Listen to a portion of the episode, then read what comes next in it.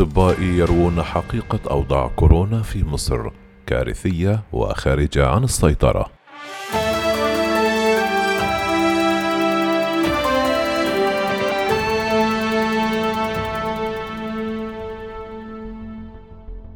سيطرت أخبار الإصابة والوفيات بفيروس كورونا على مواقع التواصل الاجتماعي في مصر خلال الأيام الماضية وسط تفاقم للموجة الثانية للفيروس.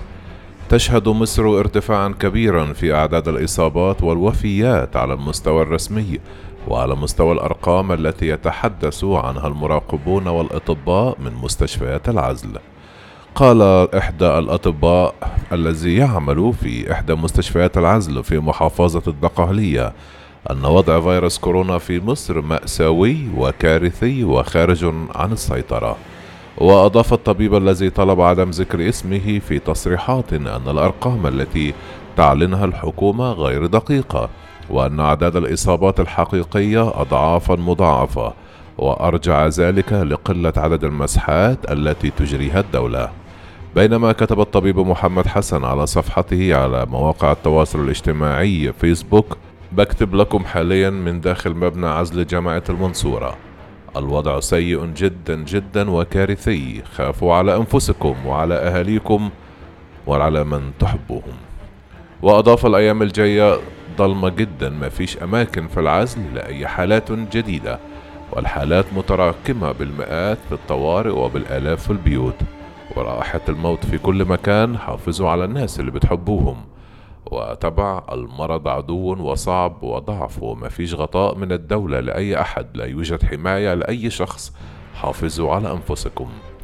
خلال الساعات الماضية أعلن نادي الزمالك وفاة رئيسه المؤقت المستشار أحمد البكري متأثرا بإصابته بفيروس كورونا المستجد.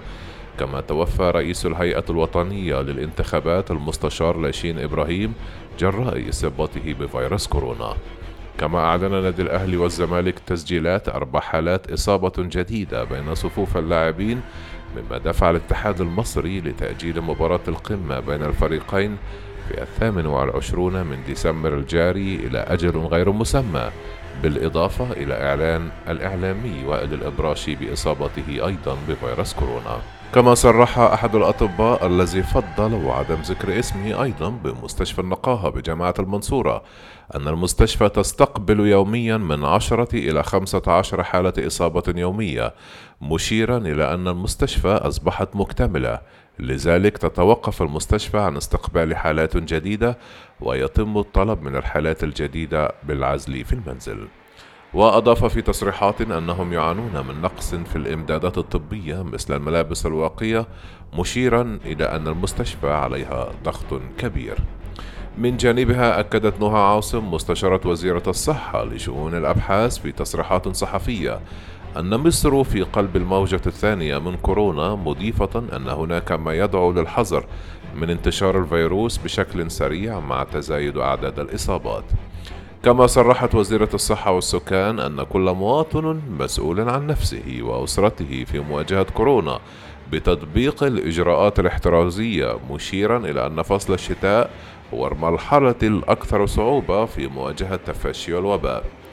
بدورها قالت الدكتورة منى مينا النقيب الأطباء السابق أننا في مصر نحارب وحشا كاسر في الظلام وأضافت في منشور لها على موقع الفيسبوك نحن نغمض عيوننا حتى نتجاهل وحش كورونا. الوحش ينهش لحمنا الحي بشراسة متزايدة يوما بعد يوم. وبسبب الارتفاع الكبير في حالات فيروس كورونا تصاعدت المطالبات بوقف الدراسة في مصر. وتصدر هاشتاج توقف الدراسة في مصر على مواقع التواصل الاجتماعي. وطالب الناشطون بتجميد الدراسة مؤقتا واستئنافها في وقت لاحق. خصوصا مع اقتراب موعد الامتحانات المجدولة في وقت مبكر من شهر يناير القادم. إلا أن وزير التربية والتعليم طارق شوقي عارض هذا المطالب بشدة وأثار غضب المصريين بتصريحه من يخاف على ابنه يعلمه في البيت. وبحسب أرقام وزارة الصحة فقد سجلت مصر خلال 24 ساعة الماضية نحو 1021 حالة إصابة ليصل إجمالي حالة الإصابات أو أعداد الإصابات إلى 129 ألف حالة إصابة. 51 حالة وفاة جديدة ليبلغ إجمالي عدد الوفيات في مصر 7260 حالة وفاة. إلا أن الكثير من الأطباء والمراقبين يشككون في دقة أرقام الحكومة المصرية وخاصة بعد تسجيل أعداد إصابة كبيرة بين لاعبي كرة القدم والإعلاميين والفنانين خلال الأيام الماضية. قال ريتشارد بريرنيان مدير الطوارئ الصحي بالمكتب الإقليمي لمنظمة الصحة العالمية في تصريحات في الرابع عشر من ديسمبر أن أعداد الإصابات بكورونا التي تسجلها وزارة الصحة المصرية لا تعكس العدد الحقيقي للإصابات في البلاد. وأكد أن عددا من الدول التي تستخدم استراتيجيات اختبار مختلفة لفحص إصابات كورونا وضرب مثلا بالحكومة المصرية التي قررت وفقه أن تركز اختباراتها على مجموعة فرعية من المواطنين خاصة المصابين بأمراض معقدة وفي حالة حرجة. وقال من المرجح أن المصابين بأعراض خفيفة أو متوسطة لا يجرون اختبارات PCR. قال طبيب ثالث يعمل في مستشفى الطوارئ بالدقهلية أن أعداد الإصابة بالفيروس كبيرة جدا وفي ازدياد مضطرد مشيرا إلى أن المستشفى تستقبل في ساعات عمله فقط. نحو سبعون إلى ثمانون مصابا بالفيروس بالإضافة إلى المرض الذي يتم استقبال مرضى الذين يتم استقبالهم في العيادات الخارجية أو يتم رفضهم. وأشار الطبيب الذي فضل عدم ذكر اسمه أن المستشفيات لا تجري عدد كبير من المسحات بل تعتمد على الأشعة والتحاليل للتعرف على كورونا ويعد هذا غير دقيق في تشخيص المرض.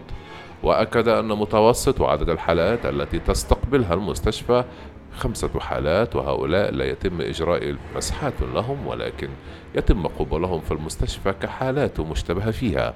بناء على الأعراض والأشعة مثل نقص الأكسجين ولا يتم عمل مسحات لهم. وبحسب موقع وولد ميتر تجري مصر 9686 تحليل لكل مليون مواطن وهي النسبة الأقل بين جميع دول العالم.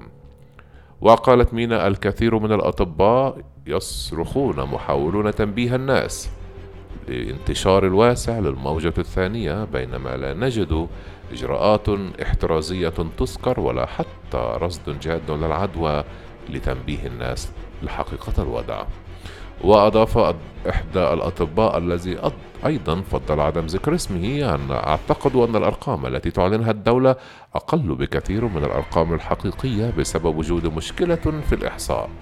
وتابع أعداد الوفيات منخفضة في مصر مقارنة بأوروبا بسبب انخفاض متوسط الأعمار بين الشعب المصري.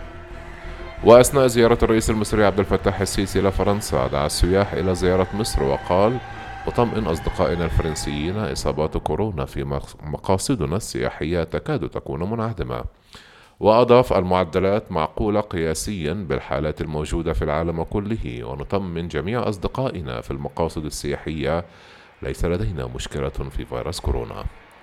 وخلال الشهور الماضية عملت الحكومة المصرية على التكتم على تفاصيل أخبار الإصابات والوفيات بالوباء. كما ألقت القبض على عدد من الأطباء الذين تحدثوا عن تردي الأوضاع في المستشفيات ونقص الإمدادات الطبية في الوقت التي بدأت فيه الحكومة في إرسال مساعدات لعدد من دول العالم. في الأسبوع الماضي نددت منظمة هيومن رايتس ووتش باستمرار حبس الأطباء الذين تحدثوا عن أوضاع كورونا في مصر على صفحاتهم على مواقع التواصل الاجتماعي وطلبت البنك الدولي بوقف مساعداتها لمصر حتى يتم حل هذه القضية. ومن المقرر أن يمول البنك نظام الرعاية الصحية في مصر بنحو 50 مليون دولار ولكنه لم يتحدث علنا عن ستة أطباء وصيادلة على الأقل ما زالوا في السجن. على ما يبدو لمجرد انتقادهم استجابة السلطات لفيروس كورونا في انتهاك لسياسة البنك المناهضة للانتقام بحسب المنظمة الحقوقية. وأضاف بيان المنظمة كما لم تتشاور الحكومة مع المجلس المنتخب لنقابة الأطباء مصر. الجمعية الطبية الرئيسية في البلاد والتي استهدفتها السلطات بشكل متزايد باعتبارها إحدى آخر مجموعات المهنيين الصحيين المستقلة في مصر. وبحسب نقابة الأطباء المصرية فقد بلغ عدد الأطباء والممرضين الذين توفوا جراء محاربة وباء كوفيد 19 إلى نحو 248 حالة. وأشار أحد الأطباء إلى نقص الإمدادات الطبية في بعض المستشفيات بالإضافة إلى نقص في عدد الأطباء والتمريض الذي يلجأ أغلبهم للحصول على أجازة بسبب ضعف المقابل المادي وعدم توافر إجراءات الحماية. وأوضح أنه يعمل في مستشفى تستقبل مرضى كورونا ومعرض للخطر ويتقاضى راتب شهري قدره 3500 جنيه أي ما يعادل 220 دولارا وفي حالة الإصابة بالفيروس يحصل على تعويض قدره 20 ألف جنيه أي ما يوازي 1275 دولارا وفي حالة الوفاة تحصل أسرته على تعويض قدره 100 ألف جنيه أي ما يعادل 6380 دولارا. وقال أن المصريين يتعاملون مع الوباء بفكاهة ولا يوجد أي تطبيقات لسلوكيات التباعد الاجتماعي كما أنه لا يوجد اهتمام بارتداء الكمامات في الأماكن العامة. ولفت إلى أن الإجراءات الوقائية المطبقة في مصر ليست كافية كما طالب بإغلاق المدارس والجامعات وفرض غرامات على الأشخاص الذين لا يرتدون كمامات.